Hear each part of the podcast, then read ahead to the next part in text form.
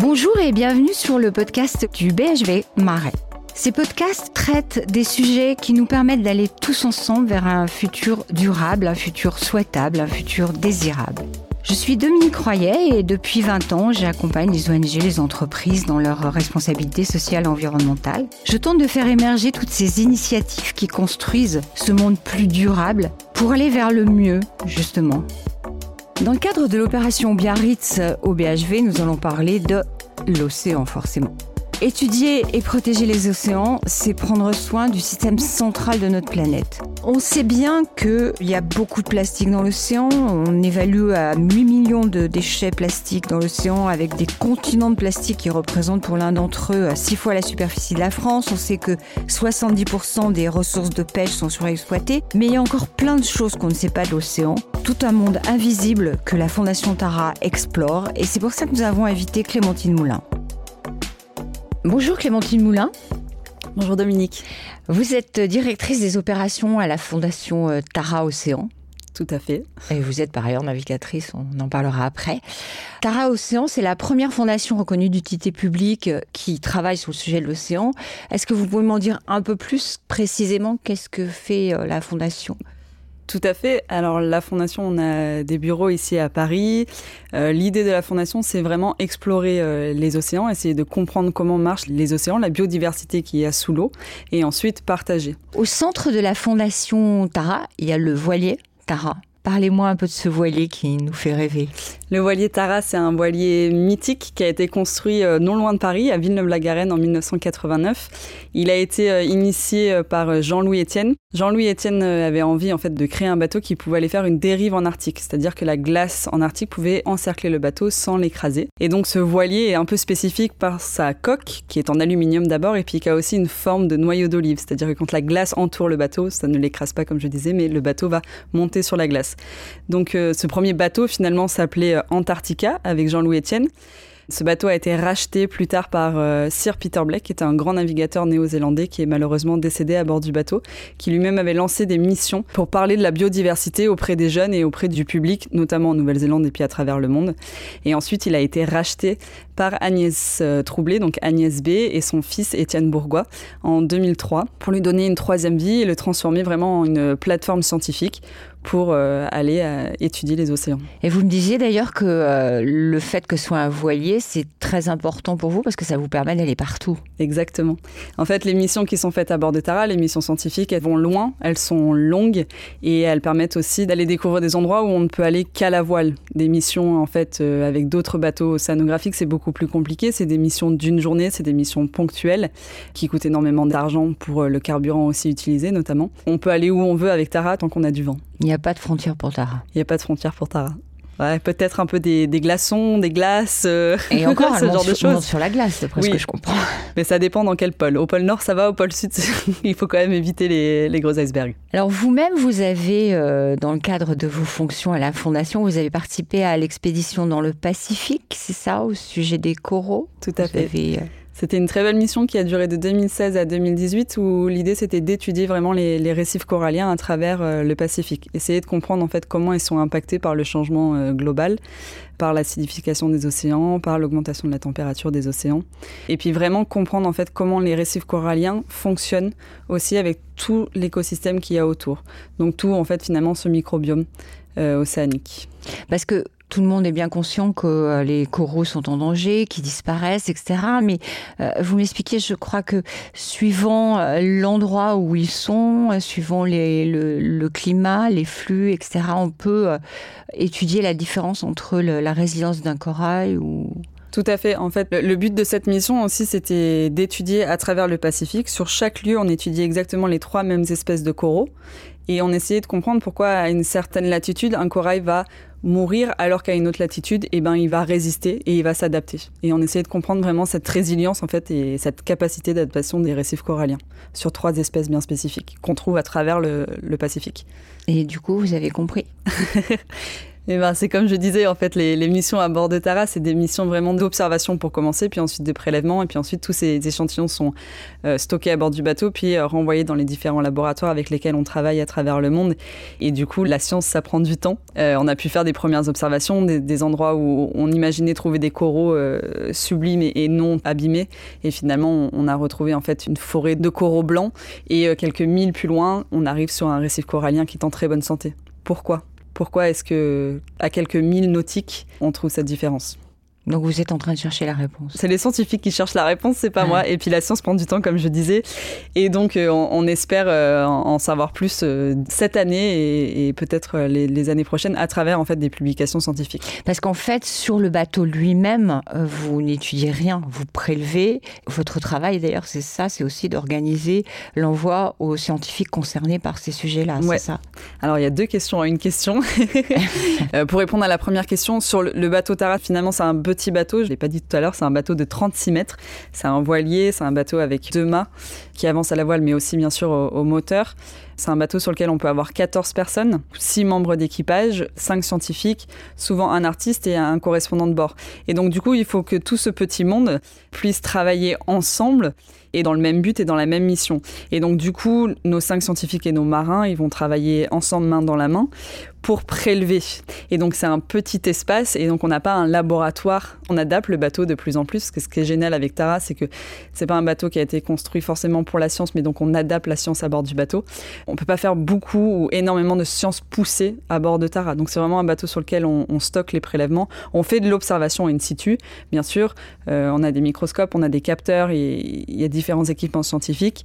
Mais pour la science, on va dire euh, beaucoup plus poussée, il faut attendre le, retour des échantillons dans les laboratoires. Et du coup, pour répondre à la deuxième partie de la question, oui, bien sûr, ça fait partie de mon travail.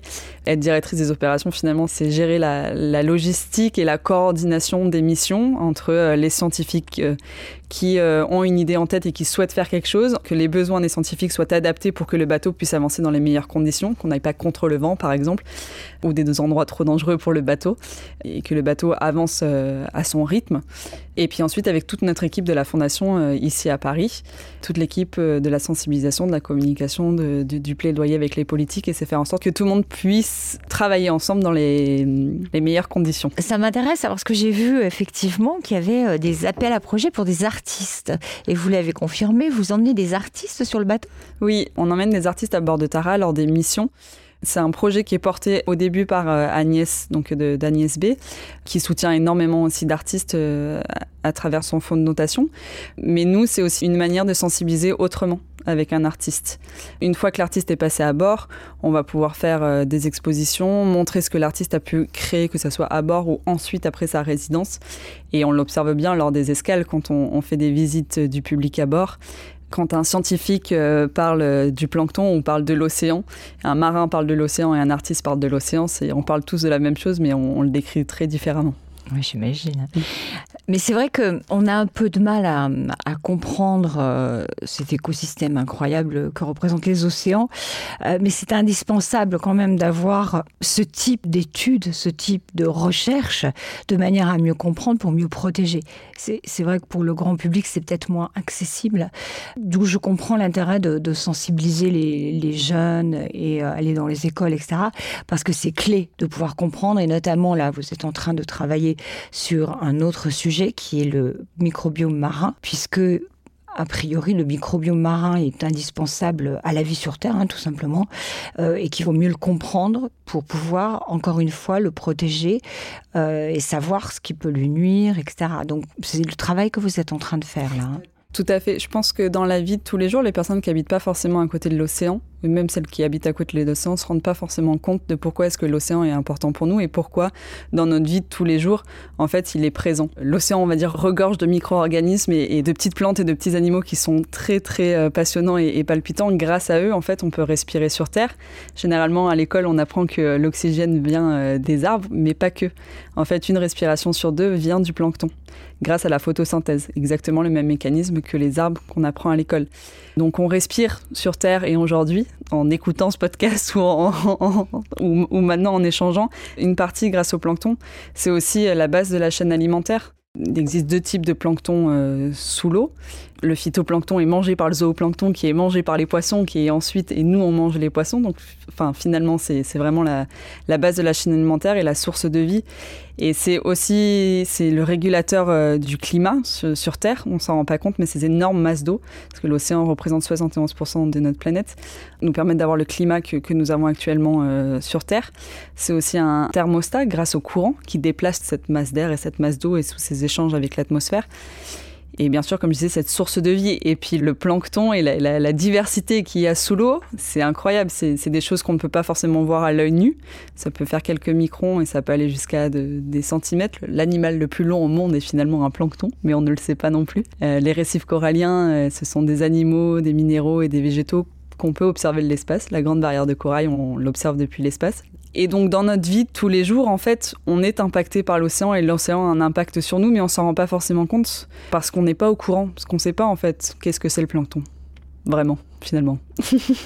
C'est clair. De la même manière, vous avez travaillé euh, sur les, microplastiques. Alors, on voit très bien ce que c'est qu'une bouteille qu'on jette dans la mer, une bouteille en plastique. Par contre, on n'imagine pas tout l'impact que peuvent avoir des microplastiques. Notamment, vous me parliez des produits chimiques qui permettent de transformer le, le plastique Ouais, alors je suis pas une spécifique du plastique, mais, mais j'ai appris des choses en travaillant chez Tara euh, qui sont complètement ahurissantes. On souhaite avoir un plastique qui a telle forme, qui a telle couleur, qui est dur, qui est mou, et pour ça, en fait, on ajoute des additifs chimiques. Et finalement, quand euh, ces plastiques finissent dans les océans, ou pas forcément directement dans les océans, mais à, travers les fleuves, et eh ben tous ces additifs chimiques, par exemple, finissent finalement dans les océans et sont filtrés par les organismes filtreurs, qui sont ensuite potentiellement mangés par les poissons, et puis ensuite, on a l'habitude de voir dans les médias euh, ce qu'on appelle le septième continent, le continent de plastique, mais c'est pas du tout un continent sur lequel on peut marcher finalement. L'océan Pacifique qu'on a traversé avec Tara, on s'est bien rendu compte qu'on voit pas vraiment cette bouteille de coca qu'on peut voir euh, souvent euh, dans les médias. Ça, c'est ce qu'on retrouve dans un estuaire, dans un port, dans un endroit fermé, en plein milieu de l'océan, au milieu du Pacifique. En fait, c'est une soupe de plastique. On retrouve que des micro-organismes. Et tout ce qu'on observe, c'est 1% finalement de, la pollution qu'il y a dans les océans. Tout se trouve bien plus profond. Alors, vous avez dû pouvoir le voir, puisque à force d'accompagner euh, Tara, la mission, euh, la fondation, vous avez eu envie, vous qui êtes navigatrice, de faire votre propre expérience. Et du coup, vous êtes partie naviguer pendant un an, je crois, c'est ça? Oui, alors, euh, directrice de la, de la, logistique et des opérations, ça apporte une très belle expérience, mais ça apporte aussi un peu parfois beaucoup de stress et c'est l'organisation et la coordination de beaucoup de choses pour beaucoup de gens. Et donc du coup, j'ai voulu, euh, j'étais trop loin de la mer finalement, et donc j'ai voulu retourner mettre la tête sous l'eau et, la tête sur l'eau. Et donc je suis partie voyager pendant un an lors d'une année sabbatique où j'ai rejoint les Caraïbes à, la Polynésie française en, voilier. J'ai observé du plastique, bien sûr. j'ai observé du plancton. J'ai observé euh, de belles choses comme de, choses moins belles euh, malheureusement. Mais ce dont j'ai vraiment observé, c'est que euh, à ma grande surprise, en fait, le, monde maritime de la plaisance, en tout cas pour mon observation personnelle, était encore trop masculin. Enfin, on va dire très masculin et peut-être un peu trop masculin, ce que j'imaginais pas en fait pour notre époque. Et du coup, c'est pour ça que j'ai choisi, au mon retour chez Tara, d'allier mon travail aussi, bien sûr, chez Tara. Mais euh, j'ai aussi lancé un, autre projet, un podcast qui s'appelle Women of the Seas. On interview et on, interroge les, aventurières de la mer. C'est plein de femmes différentes euh, avec euh, des métiers différents qui évoluent sur des bateaux euh, différents. L'idée, c'est un épisode, une femme, un métier et un bateau.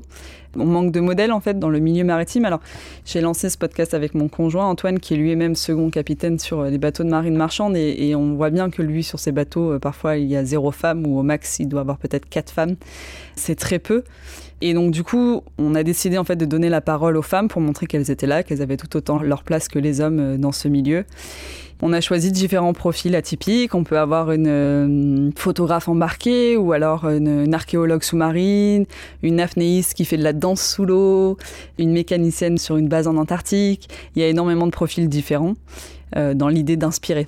Donc il y a deux mondes invisibles en fait hein, sur les océans. Il y a le microbiome marin et les femmes.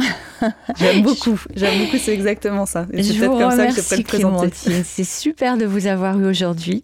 Merci beaucoup. Et euh, bah, je vous souhaite bon vent parce que je sais que vous partez à la Martinique pour euh, remettre en place quelques instruments scientifiques sur Tara. Donc euh, bon voyage. Merci beaucoup. Et merci de nous avoir fait un peu rêver pendant ces quelques minutes. Au revoir Clémentine. Merci Dominique. Au revoir. Merci d'avoir écouté ce podcast. Je vous donne maintenant rendez-vous sur les autres podcasts qui vont traiter d'autres sujets pour participer à ce futur durable et désirable que nous souhaitons tous, pour aller vers le mieux.